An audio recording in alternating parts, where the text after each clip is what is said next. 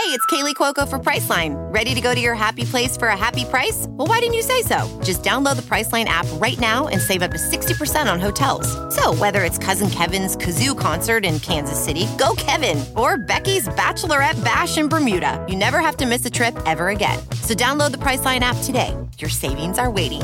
Go to your happy place for a happy price. Go to your happy price, Priceline. Blog Talk Radio. Good evening and welcome to Inside the Huddle. Today we are going to break down the Indiana Ohio State matchup from Saturday. It was a hard fought game. Indiana ended up uh, losing 34 27 to Ohio State, number one ranked in the country. Uh, we'll have TJ Inman and Nick Holmes uh, joining us.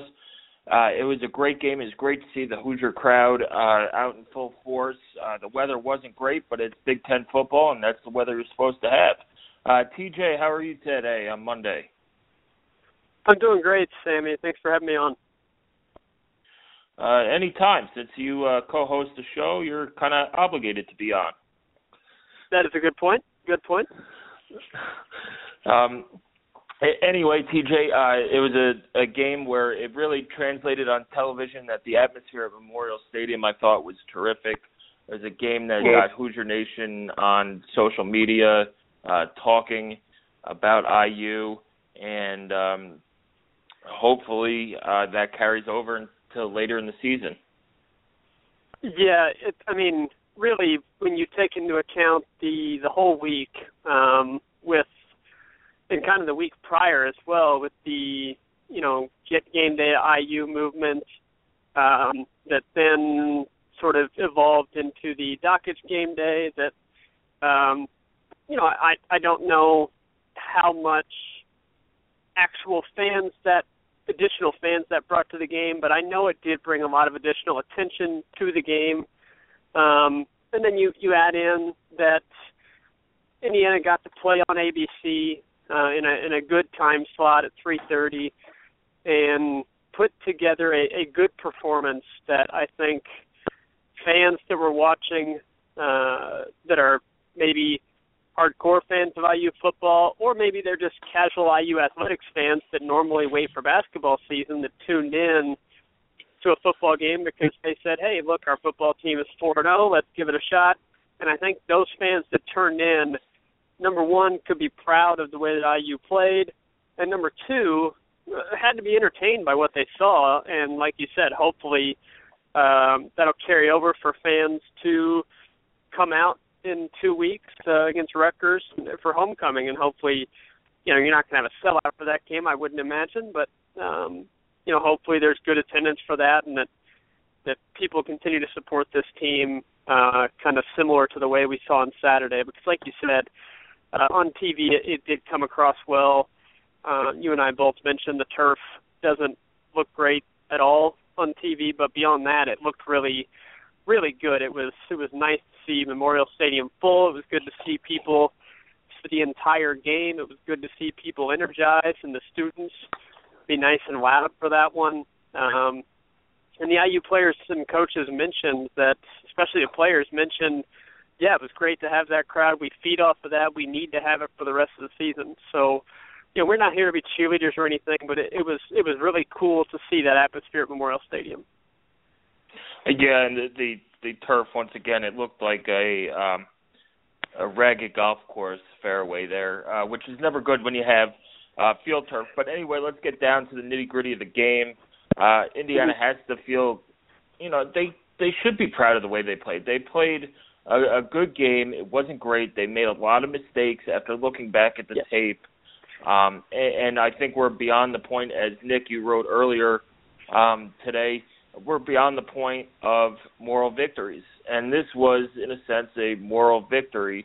Um, they played well. Uh, they did not come out of it as healthy as uh, fans would have liked. They did not have uh, Nate Sudfeld uh, for the second half. Jordan Howard tried to come back a couple of times, showed how much guts he had, but he sustained an ankle injury as well and couldn't make it back. And their status is still up in the air for next week. Uh, Wilson wouldn't dive into that uh, at his press conference today, and he wouldn't allow uh, Nate Sudfeld to talk about a timeline of his injury as he cut that press conference short. Uh, but Nick, let's get into the game. Uh, what are some of the things that IU did well this week? Uh, they just continued to uh, be ball hawks on defense. Marcus Oliver went in there and hit his regular thing and stripped the stripped the ball away from Jalen Marshall. So uh, plus three in turnover margin, which I think we all agreed going into this game that for this team to have a a solid chance, it was it was going to take extra possessions. It was going to, you know, they were going to get yards, and clearly Elliott did that. But it was just going to be stopping drives when it seemed like their back was against the wall, and they did that three times on Saturday. So that was absolutely huge. Um, you know, the defensive line played really well. I mean, they stuffed the run, like I said, but all for those three three long runs by Ezekiel Elliott, and, and the coaches and the players admitted that something to do with fit on the play. They weren't quite set up the way that they should have been.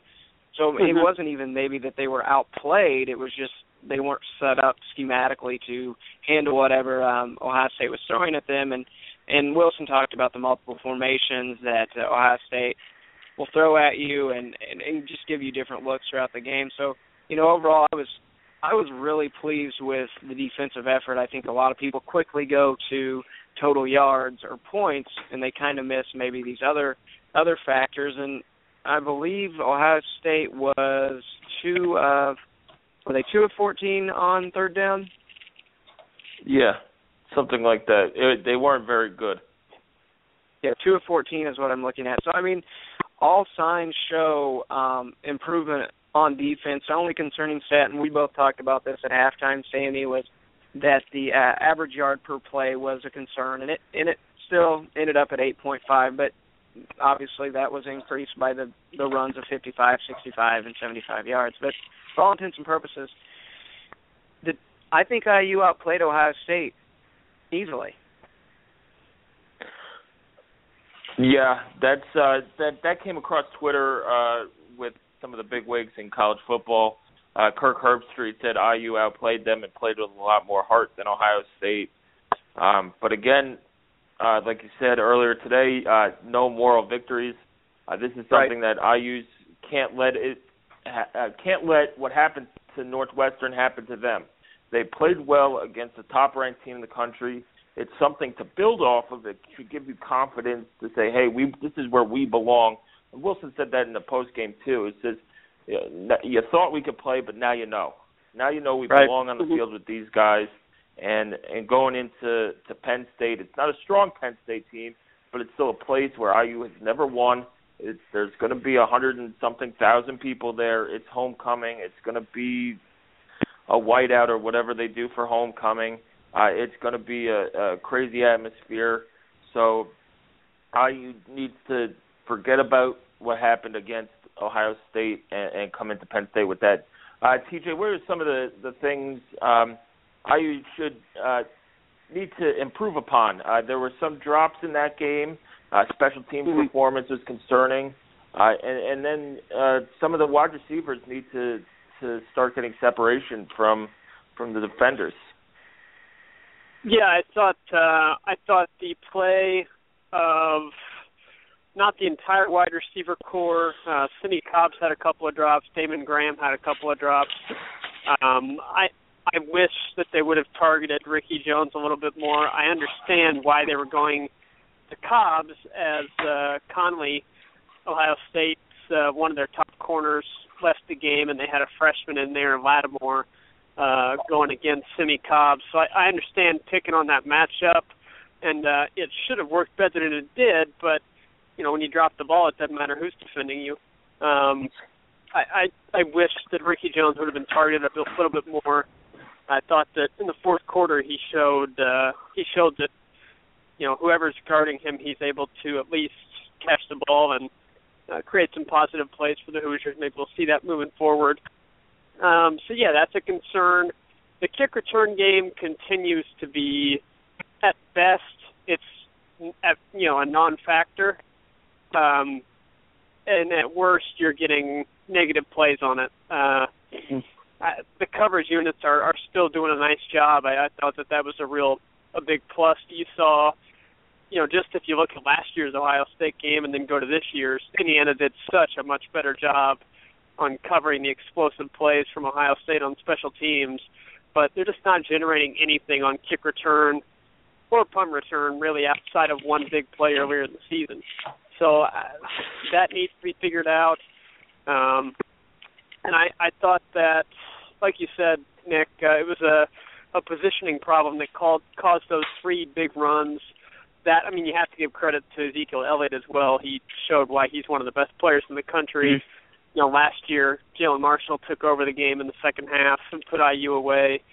Uh, this year Ezekiel Elliott took over the game, couldn't put IU away the same way that Marshall's plays did, which is a credit to IU's resiliency. But um, you know, those, those that positioning, you can't have those let ups where and I don't know if it was mental mistakes or if it was just you know guys were absolutely focused and they just made an honest mistake. I don't know, but moving forward, when the margin for error in these Big Ten games is as small as it's going to be for anybody really, but especially for IU against teams like Ohio State, Michigan, Michigan State, Penn State, even Rutgers and Maryland, uh, and Purdue and Iowa, you know, any game on the rest of the schedule, you cannot have missed assignments or plays where guys are lining up incorrectly because on all three of those plays, Ohio State ran inside power to the right side of the line,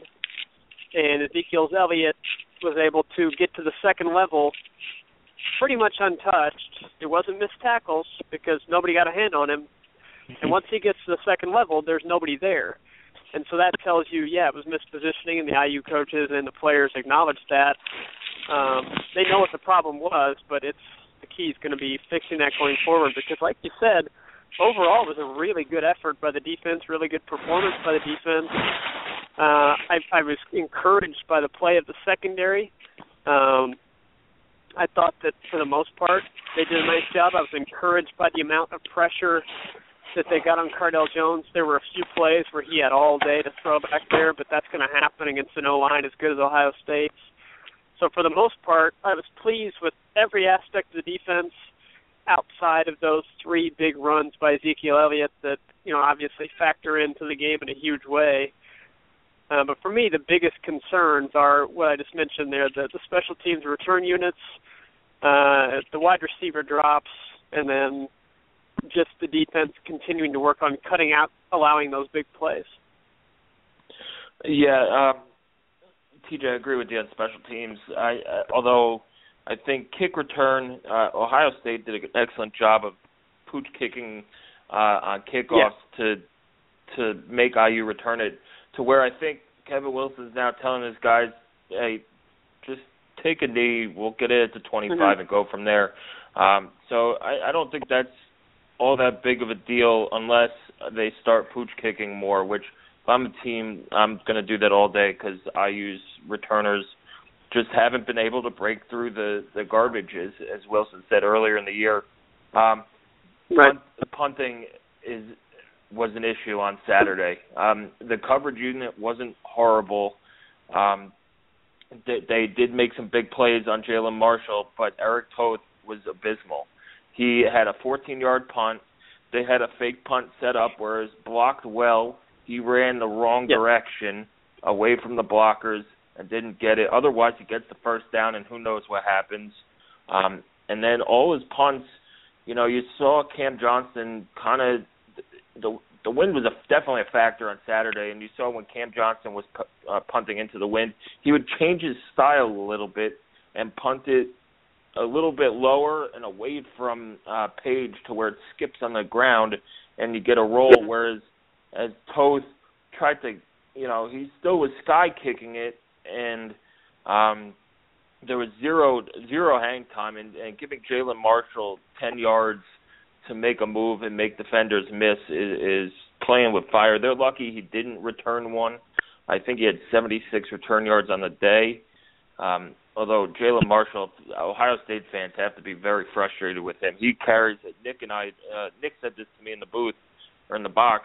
He carries that that ball around like a loaf of bread, and they're lucky he didn't fumble it two or three more times. Um, he did fumble it, I believe he, it was twice. Uh, Oliver punched it out, and then um, uh, either Fant or or somebody else there on the sideline punched it out, where Fant recovered the fumble. So he's got to be a very frustrating player for Ohio State fans. But yeah, other than that, the, the the aggressiveness on the safeties on those uh big runs was was a factor. Jonathan Crawford kind of crashed down, and you could see on the TV they were playing up. Nobody, I think, was was farther than eight yards uh, away from the ball. So, you know that that's what happens when you try and gear up to stop the run, and and they find a hole, and before you know it, he's an elite running back, and he's in into the end zone, um, 55, 65, and 75 yards later. Uh, Nick, so uh, going on to yours, uh, what are your main takeaways from the game on Saturday? Well, you know, I really, uh, I've there's been a couple times this year where the team had accumulated 11, 11 penalties, and we've talked about, you know, sometimes you have to live with that when when you're trying to be more aggressive. In this game, they they did a a lot better job. They only had seven penalties for 50 yards, but it was the timing of those penalties that really were the, in my opinion, the difference in in the outcome of the game. There was one in the uh, first quarter. IU was driving and they had a second and one, and there was a false start. Went back to 2nd Mhm. and six and didn't recover. Ended up just taking three. And then, as we all know, on that final drive, you're you get you're sitting at the five yard line. You get a first or a second and goal, and then you you jump again. So now you're at the you're at the ten. Um, so I was I was pleased by the fact that yes, you didn't have as many um, obvious errors or you know pass interference, a lot of you know just things that you shouldn't typically have. But it seems it seems little little hiccups throughout the game that played a huge role, I believe, in the outcome of of of the game as a whole. Um, but you know, like like we said, like you mentioned, Sammy at the beginning, my my article about you know there's no moral victories, and I think that's a I, I that's a disservice to Coach Wilson and his players to say, hey, great job, guys. Like you hung with the top team in the nation, as you guys both alluded to. Corsaro and, and Diamont both said we believed we would win this game. We believe that we belong on the same field with these guys, and they've proved it three times now against Ohio State that they are their equals. And I believe that this year, more than even in the past years, there wasn't anything fluky about them staying in this game. They they outplay them, and that's what's most encouraging is the fact that they hung with them in in a normal, typical fashion. There was no need for Tevin Coleman going off for three runs uh, for 150 yards. It was just a it was a typical normal football game that you like to see.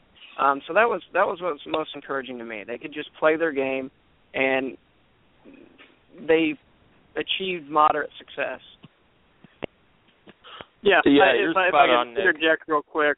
Yeah, if I could interject real quick, just to add on to that, um, what's really it's hard for me to think about because I don't want to take away at all what Zander Diamont was able because he was a real, real spark for them. Uh, they didn't put him in to be a spark, but they put him in because they had to.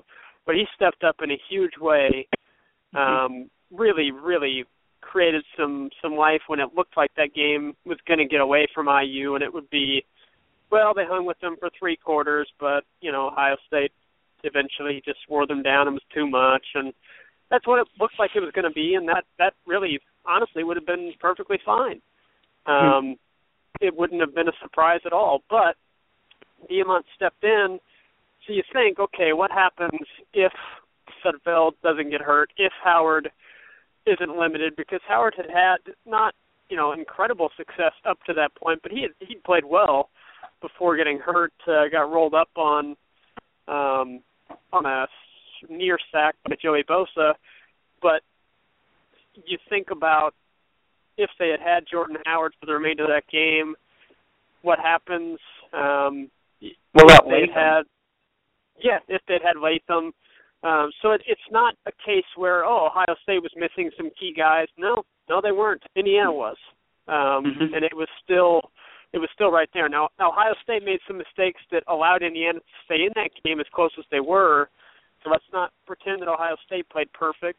uh, neither Mhm. team played perfect. I think a lot of co- I think the both coaching staffs will look at that tape and see a lot of things that um, they can honestly say, yeah, we should have done that a lot better. So overall, I think you have to be very encouraged. And like you said, Sammy, it's a really good point. What Indiana has to do now, whether Sudfeld or Howard or whoever's playing on Saturday, um, needs to make sure that this Ohio State game doesn't beat them twice. Um, because I think Northwestern fans and their players have talked about that Ohio State game that they they put they invested so much into it and it got a lot of national attention and they played well and they almost won and they lost. And then they totally fell apart because it seemed like they'd invested so much into it, the idea of losing never even crossed their mind and then they lost. And then the rest of the season just fell apart. Indiana needs to make sure that Ohio State doesn't beat them twice and I that's that's going to be the biggest task for the coaching staff and for the players this week is not only getting ready for Penn State uh, on a physical standpoint and on a preparation standpoint, but just mentally preparing yourselves for, okay, we're four and one. You know, all the goals we set up for ourselves are still in front of us, so there's no reason we can't play that way again and improve on those things and and go win a win at a place they've never won at before. So that's going to be the important thing for the coaching staff and for the players this week and I'm going to be very interested to see how they respond. Um, the one point I wanted to make about Ohio State real quick, I, just as a, as it relates to overall football, you look at all the talent that Ohio State has, and I still believe they will ultimately win the Big Ten. Um, I just have a lot of respect for the coaching staff there, but when you have players that make mistakes consistently, it makes them very hard to put on the field. Um, Jalen Marshall turning it over with the fumbles, and Braxton Miller. I think a lot of people are wondering, well, why isn't Braxton Miller more involved? Well, I think that I think that they're finding it hard to put a guy on the field and rely on him when he can't really be a part of the offense because he doesn't block. Now we saw him get a, a personal foul penalty. He doesn't block, and he is having a hard time, um, I guess, fitting in with the offense and what his role is. And I think it speaks to kind of the overall thing you have to have as a football player and how hard it can be to to actually succeed at any position uh, at this level. So I, I think just having talent isn't enough. And uh you know, you saw that with a couple of Ohio State players on Saturday. They've got all the talent in the world, but just having all the talent doesn't necessarily mean you're going to blow the other team out. It's having the overall scheme, doing things correctly, doing things with intelligence, avoiding mistakes. It's all that stuff that uh, makes winning a football game so hard. Yeah, that's you know you're spot on, and and IU's kind of got Ohio State's goat a little bit. They haven't won won a game yet, but they're knocking on the door there. Uh, you know they played them well since Wilson has been there, and this is just another game where they they got close. And you're right, that Northwestern team, that Ohio State loss might have wrecked two seasons um, going back Yeah. uh, the last two years. Uh, so who knows? You know, this it, it, they can't let them beat them twice. They have to move on to Penn State, regardless of who's playing and who's not playing. Um, you know, I I have no idea from what was said at the press conference today. It would lead me to believe that it would be a game time decision, um, and we'll see. And I think the players are confident that Zander could can do the job. Um, he's a little bit different than Sudfeld. He can run the ball. Maybe gives the, the Hoosiers a little bit more in terms of of a running option at quarterback um, against Penn State, who's a very good run defense. Uh, but I think they, you know, he proved a lot to those players last year that, you know, he's up for the challenge, and we'll we'll see what they do. Now, uh, if Howard is out, that that complicates a lot of things. They don't have very much Yeah. depth at running back now that uh, Tommy Mister uh, transferred before the season. Uh, Ricky Brookins uh, rolled an ankle too, so his availability is unknown. Uh, Wilson talked about moving Majette back to running back uh, this uh, this morning, um, and they have Andrew Wilson and Alex Rodriguez got a lot of praise at at the the press conference uh, this morning as well. So we'll see. If Howard can't go, it's going to be Devine Redding and the rest of the bunch, and that might be a, a bigger loss than than uh, not having uh, Nate Sudfeld there. But either way, it's going to be a great challenge, a great test. Indiana's right where they should be at four and one. Um, so they, they got to look at the big picture. If, if Sudfeld and Howard are a week away, let them rest. Uh, it's it's really not worth them going out there and getting injured further for the rest of the season because in the future there are winnable games on the schedule. You have Rutgers coming up in two weeks.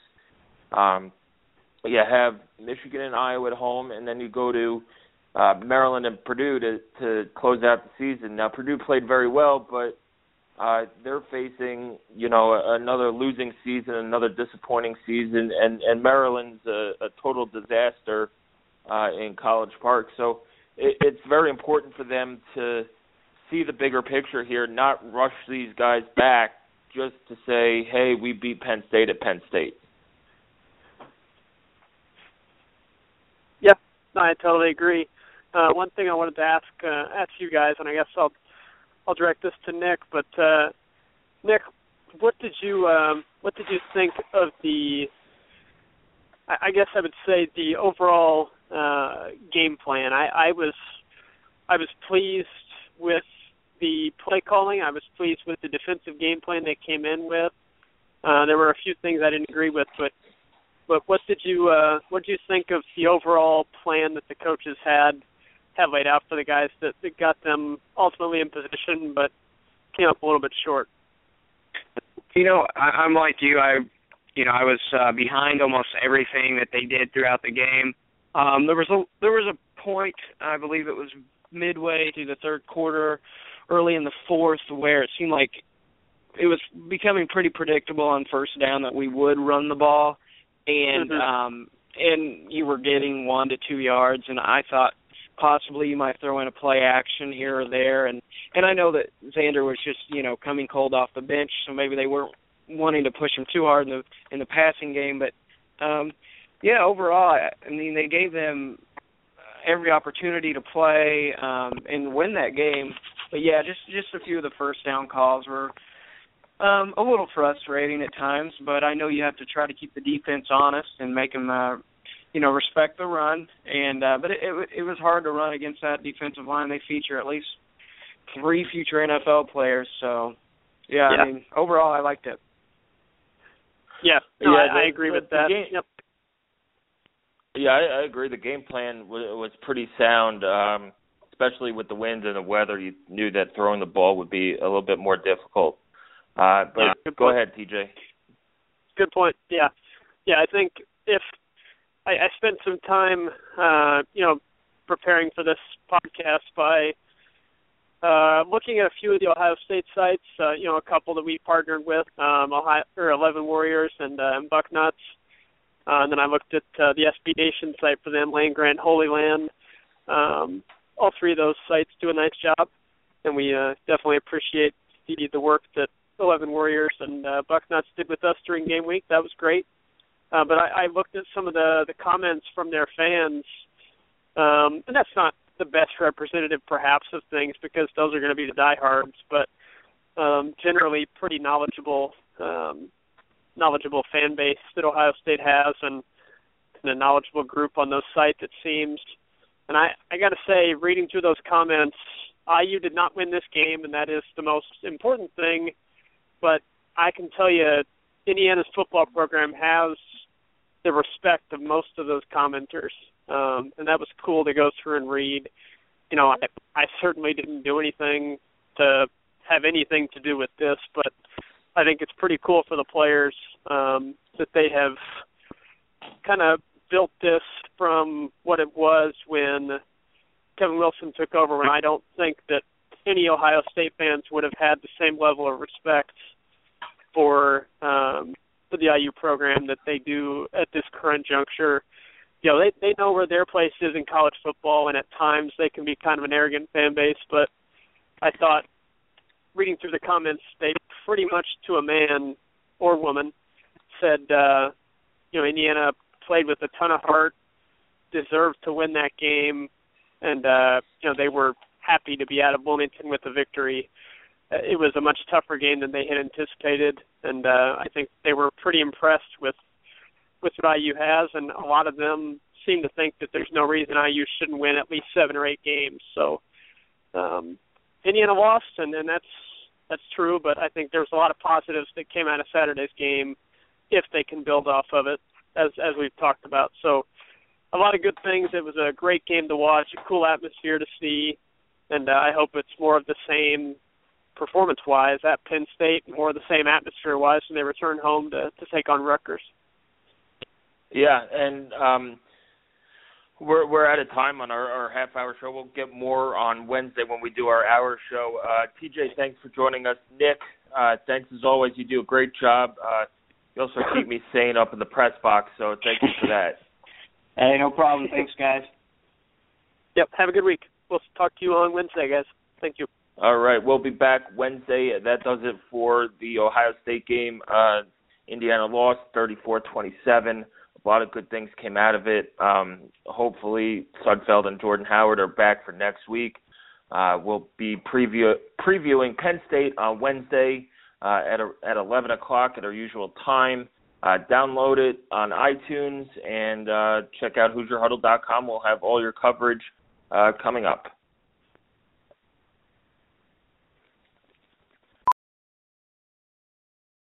Professional welder Shayna Ford used VR training developed by ForgeFX to hone her skills as a welder. The more time that you spend practicing it, that's what separates a good welder from a great welder. VR training can help students like Shayna repeatedly practice specific skills. Virtual reality definitely helps because the more muscle memory that you have, the smoother your weld is.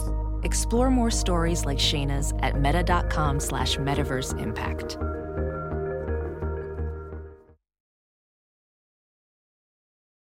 As you write your life story, you're far from finished. Are you looking to close the book on your job? Maybe turn a page in your career? Be continued at the Georgetown University School of Continuing Studies. Our professional master's degrees and certificates are designed to meet you where you are and take you where you want to go. At Georgetown SCS, the learning never stops, and neither do you. Write your next chapter be continued at scs.georgetown.edu slash podcast. Ophthalmologist Dr. Strauss has seen firsthand how the metaverse is helping surgeons practice the procedures to treat cataracts. Cataracts are the primary cause of avoidable blindness. He works with a virtual reality training platform developed by Fundamental VR and Orbis International to help surgeons develop the muscle memory they need. The result? more confident, capable surgeons. And even more importantly, patients who can see. Explore more stories like Dr. Strauss's at meta.com slash metaverse impact. Whoa, sweet man cave. Thanks. Serious upgrade. How'd you pay for all this? I got a home equity line of credit from Figure. I was approved in five minutes and had funding in five days. Wow, that fast and easy? Yep. The application is 100% online, plus no out of pocket costs. Just fast access to the cash you need. How do I get started? Go to figure.com and get that serious upgrade. Figure Lending LLC, DBA Figure, Equal Opportunity Lender, NMLS 1717824. Terms and conditions apply. Visit figure.com for more information. For licensing information, go to www.nmlsconsumeraccess.org.